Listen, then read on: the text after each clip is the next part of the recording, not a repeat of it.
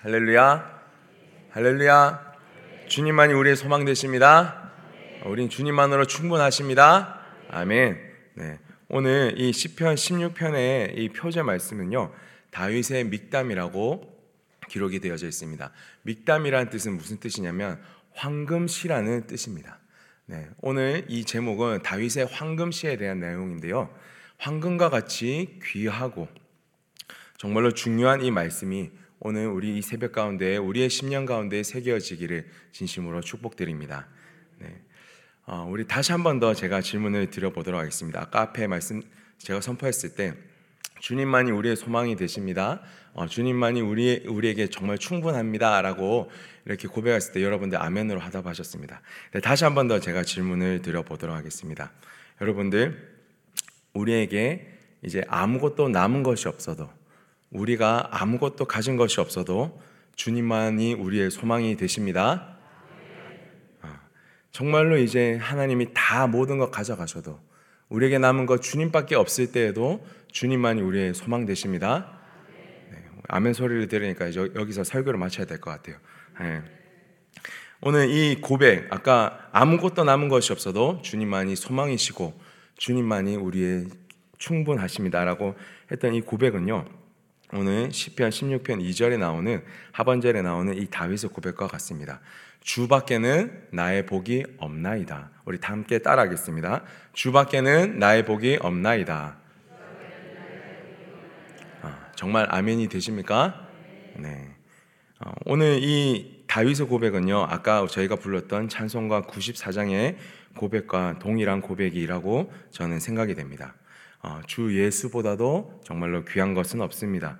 이 세상 부귀와 명예와 어떠한 행복가 보다도 우리 예수님의 이름만이 예수님만이 우리에게는 가장 소중합니다. 라는 이 고백이 오늘 이 다윗의 고백과 동일하다는 것이죠. 어, 비유적인 이 고백일 수도 있습니다. 하나님, 세상 어떤 것보다도 하나님의 이름이 더 중요하고 하나님 당신이 더 우리에게 소중합니다라고 우리는 이렇게 비유적으로 고백할 수 있는데 진짜 그런데 이 찬양의 고백이 실제가 되도록 그렇게 찬양을 드리는 분은 그렇게 많지 않을까 얼마나 될까라는 생각을 하게 되었습니다. 하나님 나에게 모든 거 없더라도 내 모든 거 다 가져가시더라도 주님 당신이 정말 소중합니다. 그렇게 되길 원합니다. 라는 이런 진실된 마음을 담아서 고백을 정말로 올려드리기에는 굉장히 부담스러운 이 찬양이 아닌가 이런 생각을 하게 되었었습니다. 오늘 이 다윗이 주밖에는 나의 복이 없다라고 이렇게 고백할 때 어떤 상황에서 다윗은 이런 고백을 올려드리게 되었을까? 저희가 오늘 이 본문 말씀을 살펴보면서 알 수 있는데요. 성경에는요, 다윗은 어, 다윗과 같이 칭송받은 자가 없고 다윗과 같이 부귀영화를 누린 자가 이전에도 없었고 이후에도 없었다라고 성경은 기록하고 있습니다. 모든 것을 다 가진 왕, 위대하신 왕이 어떤 사, 람이 바로 이 다윗 왕이었다라는 거죠. 그럼 다윗이 오늘 주님, 주님밖에는 나의 복이 없나이다라고 이야기했을 때는 정말로 모든 것을 다 가졌었던 그때 하나님 앞에 올려드렸던 찬양의 고백이었을까요? 오늘 10편 16편 1절 말씀 보면은 그렇지 않은 것을 우리는 발견할 수 있습니다. 다윗이 처음 고백을 올려드리는데 찬양의 고백을 올려드리는데 뭐라고 고백하냐면 하나님이여 나를 지켜주셔서 내가 죽게 피하나이다. 모든 것을 다 가진 완벽한 그 행복한 시대의 다윗 왕이 아니라 모든 것을 하루 아침에 다 잃어버리고 생명을 구하기 위해서 모든 것을 버려두고 쫓겨나는 그 어떤 수많은 상황 가운데 처해 있었던 그 다윗의 지금 상황임을 저희는 이 시편 16편을 보면서 발견을 할 수가 있습니다. 하루아침에 자기의 모든 것을 다 잃고 실패자의 인생이라고 자신을 낙인 찍고 자신을 원망하며 자신의 삶을 한탄하며 살아가는 그때 나온 고백이 바로 주밖에는 나의 복이 없나이다 라는 이 고백인 것입니다. 여러분은 어떨 때 실패했다라는 것을 느끼십니까? 가장 사소한 것들도 우리에게 실패감을 참 주는 일들이 많습니다. 저에게도 어떠한 것이 좀 실패감을 주는 일들이 있을까 한번 생각을 해봤을 때 저는 이런 부분이 조금 힘든 부분이었던 것 같습니다. 나름 해, 나름 다해서 최선을 다해 어떤 일을 막 준비하고 해냈습니다. 그런데 아무도 인정해 주지 않을 때나 아니면 그 일에 대해서 비판을 받을 때 참 감당하기 어려울 것 같다라는 어렵다라는 생각을 하게 되었었습니다. 여러분은 좀 어떠신가요? 음, 다른 어떤 분들은 이런 일들이 좀 실패감을 또 느낄 수 있는 상황이라고 이야기를 하였습니다.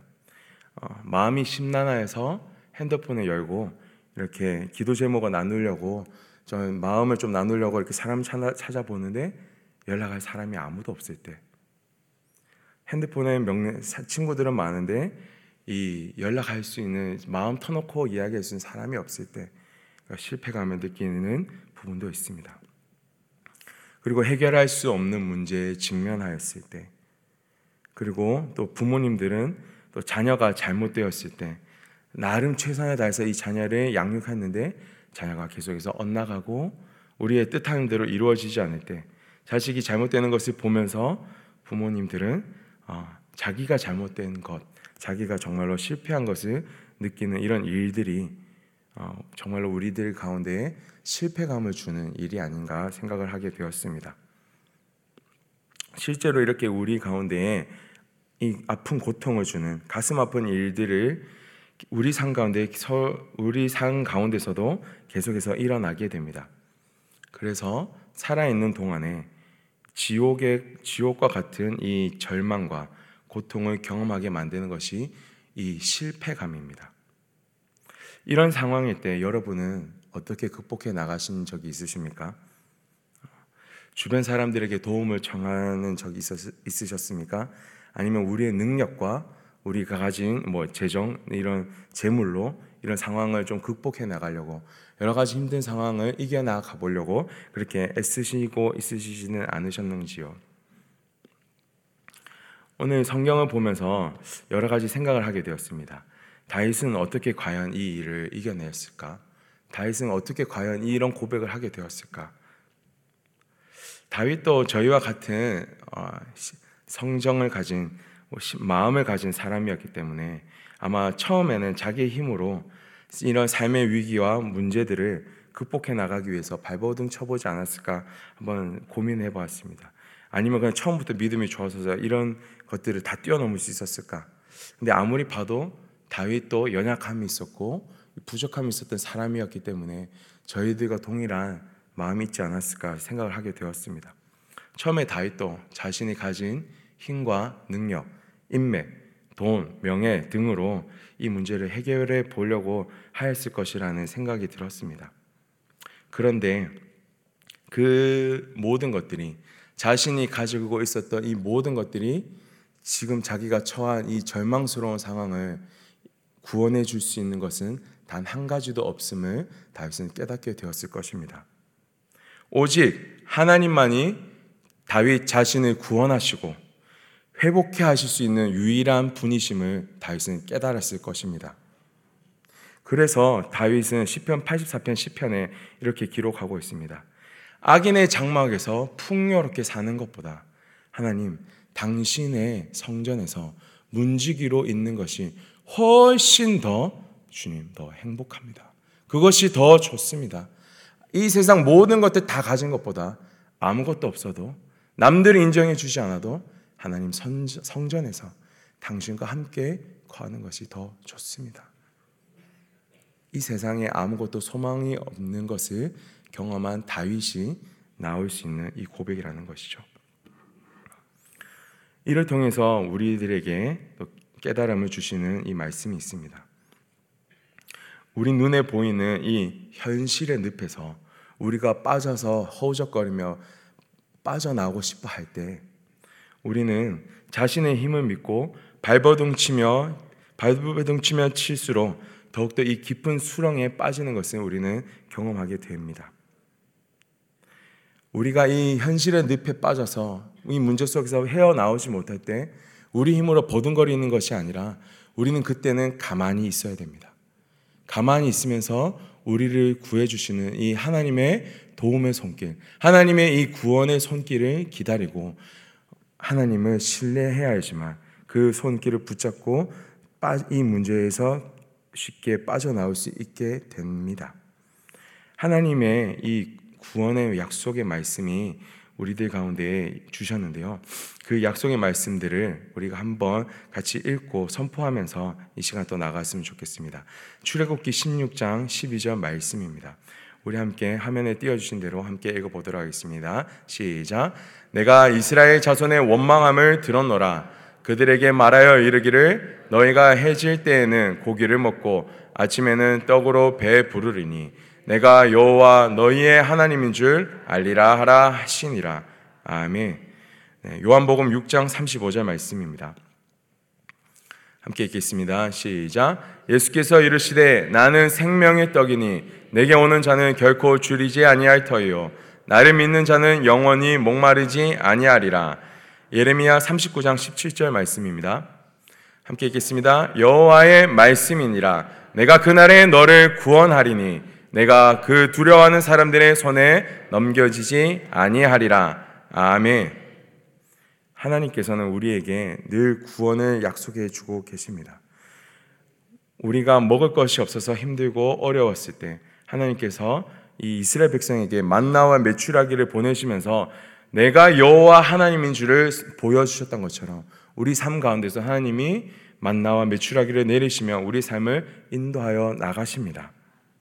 예수님만이 우리의 생명의 떡이 되셔서 정말 그 주님을 찾는 자마다 목마르지 않고 그 주님을 나아가는 자마다 결코 줄이지 않게 되는 것입니다. 하나님은 약속하십니다. 반드시 우리를 구원하시겠다고. 그 모든 어려움과 힘듦과 실패감과 지옥의 그 절망의 고통 속에서 내가 반드시 너를 구원하겠다고. 그 하나님의 말씀을 붙잡으실 수 있는 이 새벽이 되시기를 진심으로 축복드립니다. 하나님의 구원은 이렇게 우리에게 명백히 약속이 되어져 있습니다. 그런데 사단은요, 우리를 향하여서 계속해서 이 약속의 말씀, 이 구원의 말씀을 흔들고 시험에 빠지게 하여서 하나님을 바라보지 못하게 만듭니다. 사단은 예로부터 계속 속이는 자로서 예수님에게 시험하셨던 것 같이 우리들에게도 그렇게 시험하고 있습니다. 야, 나에게 절해봐. 나에게 엎드리면, 나에게 굴복하면, 너가 지금 잃어버린 모든 재산, 명예, 관계, 세상 모든 거 다 네 발 앞에 무릎 꿇게 해줄게. 나한테 절해봐. 그러면 너가 원했던 거, 아니 네가 이전에 가지지 못했던 거, 남들이 보았을 때 너무나도 부러워할 만한 거, 내가 다 줄게. 사단은 이렇게 계속해서 우리를 하나님의 약속의 말씀을 신뢰하지 못하고 더 좋아 보이는 것으로, 더 혹해 보이는 것으로 우리를 미혹하고 있습니다. 그것이 혹해서 또 선택을 할 수 있는 우리는 연약함이 있습니다. 그것을 선택했을 때 이전보다 더 좋아지고 더 행복해지고 더 나아지지 않을까? 우리는 그렇게 하나님보다 이 세상을 선택하는 적이 많을지 모릅니다. 하지만 사단이 말하는 것, 사단이 줄 수 있는 이 세상 부귀와 명예는요, 앞에 우리가 가졌던 것과 같이 또 우리에게 모든 것이 하루아침에 사라져 버릴 그렇게 영원하지 않는 것입니다. 사단이 주는 것은 또 우리 가운데에 불안함을 주는 것이고요. 그로 말미암아서 결국에는 이전보다도 더 고통스러운 지옥을 우리에게 선사하게 되는 것이 바로 사단이 주는 이 선물입니다. 그것이 바로 시험인 것이죠. 그러나 우리 주님의 구원은 세상과는 다릅니다. 사단이 주는 것과는 차원이 다른 구원을 하나님께서는 우리에게 선물해 주십니다. 주님은요, 오늘 이 시편 말씀에 다윗과 같이 우리가 주님께로 피하면요, 주님은 우리와 함께 동행하여 주신다라고 오늘 성경은 기록을 하고 있습니다. 하나님이 주시는 구원은요, 우리와 동행하여 주시는 것입니다. 하나님께서 우리와 동행하여 주신다면요, 거친 풍랑 속에서도 우리는 평안함을 누릴 수가 있습니다. 하나님이 우리와 동행하신다면요, 사망의 음침한 골짜기를 우리가 다닐지라도 우리가 해를 두려워하지 않게 됩니다.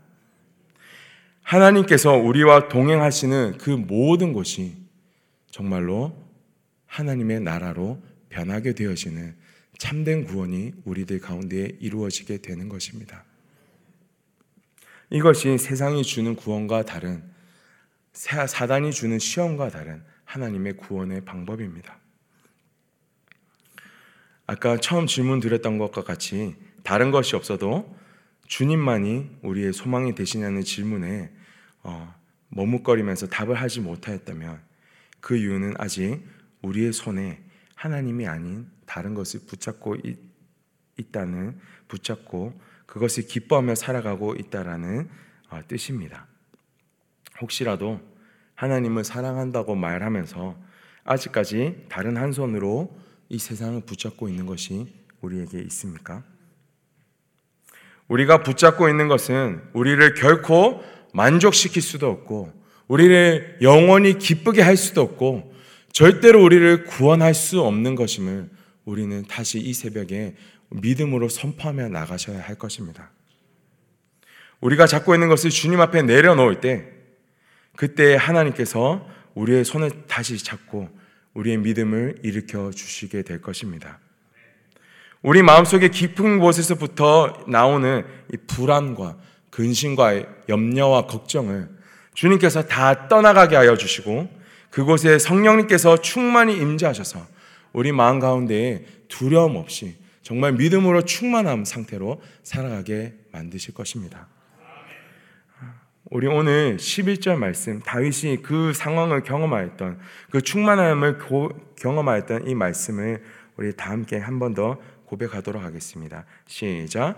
주께서 생명의 길을 내게 보이시리니 주의 앞에는 충만한 기쁨이 있고 주의 오른쪽에는 영원한 즐거움이 있나이다. 아멘. 어, 주님께서 우리에게 생명의 길을 보여주셨습니다. 주님께만 충만한 기쁨이 있고 영원한 생명이, 영원한 즐거움이 있습니다.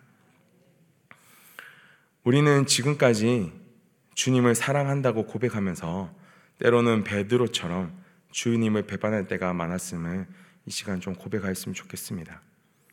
하나님, 앞으로 또 동일하게 또 주님 배반하면서 넘어질 때도 있을, 있을 거라고 저희, 저희는 알고 있습니다. 그때마다 주님, 베드로에게 찾아오셔서 물어보셨던 것처럼 우리에게도 찾아와 주십시오. 우리의 믿음이 온전하여 질 때까지 하나님 우리에게 질문하여 주십시오. 지훈아, 네가 날 정말로 사랑하느냐? 지훈아, 너가 정말로 나만을 사랑하느냐? 다른 것이 없어도 정말로 나만을 사랑하느냐?